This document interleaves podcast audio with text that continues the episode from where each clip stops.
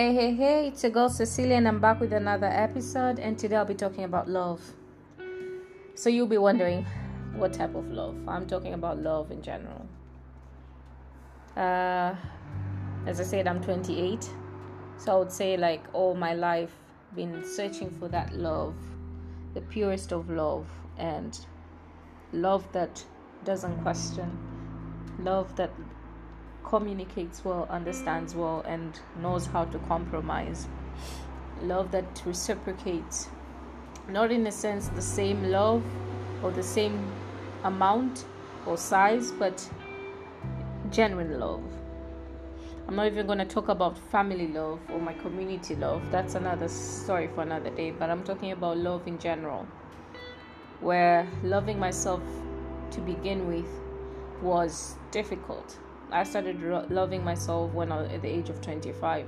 So that's three years ago. Before that, I never loved myself. And that whole came with the whole depression and the anxiety, the paranoia, the suicidal attempts. I never saw the significance of me or why should I love myself. And nobody ever told me to love myself. You know, we we just we were African. I would say my Tanzanians. We just raised. I don't know if it's everywhere. Just raised to focus on your goals. So the whole loving your part comes second or even last. Sometimes you don't even hear it. You don't see your parents saying it to to each other. You don't see friends telling the other friends. You will. I basically learned about love and relationships from movies, Titanic, and so forth. So I never really knew how to love myself. I didn't know, understand what I needed to love myself because every time I looked at my mirror, and I, by the way, for a longer period, I never liked mirrors because every time I looked at my mirror, the mirror, I could see how I despised myself and all everything that was wrong about me. So I am a chugger. People who know chugger, they're li- literally flat, back, front and back. So I was always never told that I have a good shape I was always told I'm flat, I'm huge up and down, I'm tiny, and I've always been chubby all my life, so that's always been how I am, and I was always depicted like that. People only see that, they never see other side. A few times I'll be told I have a baby face, but then well, hey, what? It doesn't really count. So I, I found it very hard to love myself, especially in a place where you're never given a foundation to love yourself, but then you expect people to love you. That's when you know how to love yourself so I was very insecure for a long time. Especially, I remember I went to a cross sex, uh, no, a single sex school throughout my life, and high school. That's when I went to a cross sex school, and I that's the time where I, I think uh, I hit the rock bottom because that's when you're with around guys and they have a way of you know you'll be walking around the corridor pavement and they'll have a way of looking at girls and seeing who is beautiful and who is not. And even ourselves as girls we have that. And they kept calling you know i stayed in areas where when you walk in a certain street or when you go shopping in a certain street men will just have a way of talking shit about you and how you are and how you're created. Or even in social media and even with friends and even how you see yourself. You know there's those voices that tell you that you're not good enough so I grew up with so many insecurities and I had my own issues happening. And because I didn't love myself, I expected love from somebody else, from other people. And I always look for someone like my dad because I and my dad are very close. And I, my dad gave me everything, literally everything. And I was looking for someone like that. So I was always looking for someone like my dad. I don't even know if it's a generational thing, but I just seem to everyone that I get seem to just be something or the other, not what is up to my standards or what is deserving of me. And I would keep up with it just for the sake that I'll feel comfortable. You know, that's sometimes you just want to be, you want to feel the love even though you're not loved.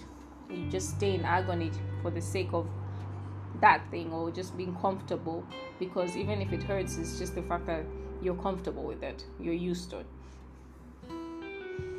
So I would date so many people who would not love me, mistreat me, cheat on me, use me for money,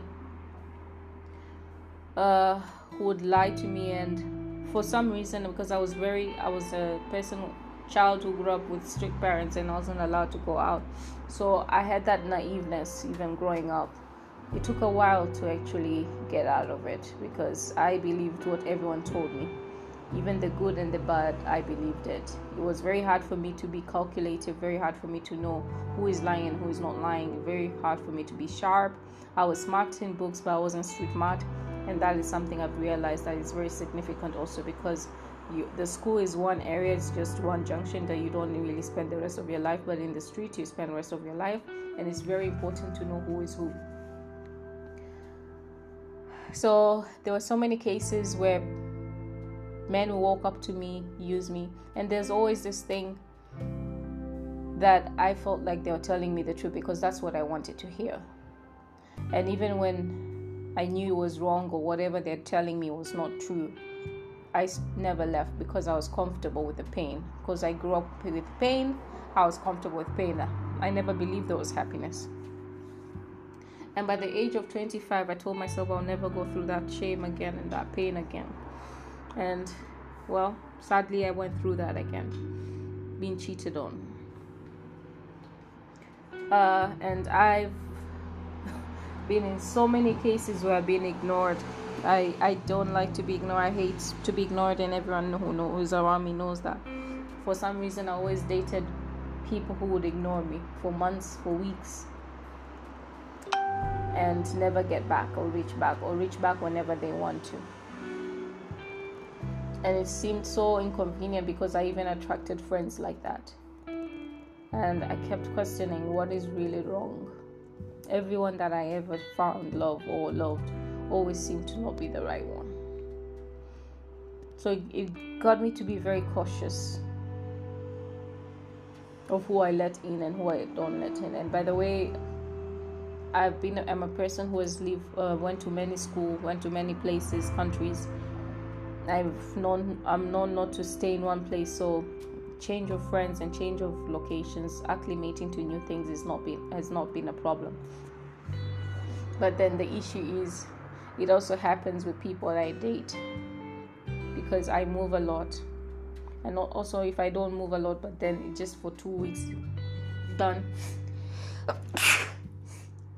and we stop talking. They always have this. There's this saying that people come and go, and when they leave, that's their time to leave. But for me, it's very rapid it happens so many times and all over the same time. And sometimes it's kind of difficult especially for people that you're longing for or you love just to let them go like that. But then it's a learning process also. So i always know that people around me are never going to last because that's just how it is but it's the process that is painful you know the forgetting the person the letting go. It's only relationships or also friendship.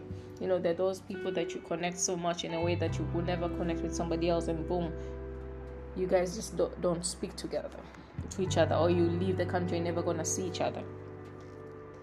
So it's been a bit of a hurdle of pain in that sense of manner but then it never gets easy. I wouldn't lie. It gets harder with time and i think with age also it gets harder because when you're young you're like ah forget it. I don't care. But with older you kind of have a meaning of friendship and relationship. So you're bound to be committed and you understand the significance of having people around you. So that is it. I'm looking for a love that understands me and values me. That appreciates me. I'm looking for a love taller than me, longer than me, that can love me more than I can love. If that makes sense. I'm looking for a love that understands me. I'm looking for a love that I don't have to speak, but that person already knows what I want. I'm looking for a love that never says that I'm too white or too superficial or I'm too I want so much more than what I is or, or I'm dreaming too much. I'm looking for a love I never have to question myself anytime. I'm looking for a love that loves me. But most of all, I'm looking for love that I love myself deeply enough to know that I deserve better. And that's what I've realized the minute I loved myself, anybody who came and brought me shit, it was easy for me to let go. But the minute I didn't love myself, it was easy for me to cling on the hurt and the pain. So if you're out there, remember to love yourself. And also remember that even when they leave, it's so easy for us to not love ourselves and forget ourselves, especially when they leave or they do something. That's when we realize that, oh my God, I didn't love myself for too much because you shared that love you had for yourself onto them. So make sure you have the love for yourself and it should be greater than the love you have for them. So that even when they leave or decide to stay, that your love for yourself is always going to be there. Because what I realized for me is when they left, or when I had to, in, in real sense, when I had to leave them, sometimes you feel like it's your fault, but you know deep inside it's not your fault, it's just your head messing with you. But then you tell yourself, oh, I compromised this and that. In real sense, I would have never done that to myself. You know, and then you realize that, okay, I need to love myself again. When someone leaves you, you kind of feel shit and you feel like you're nothing. But then you need to realize that regardless if that person was there or not there, you're always going to be you. So learn to love yourself. Thank you for listening.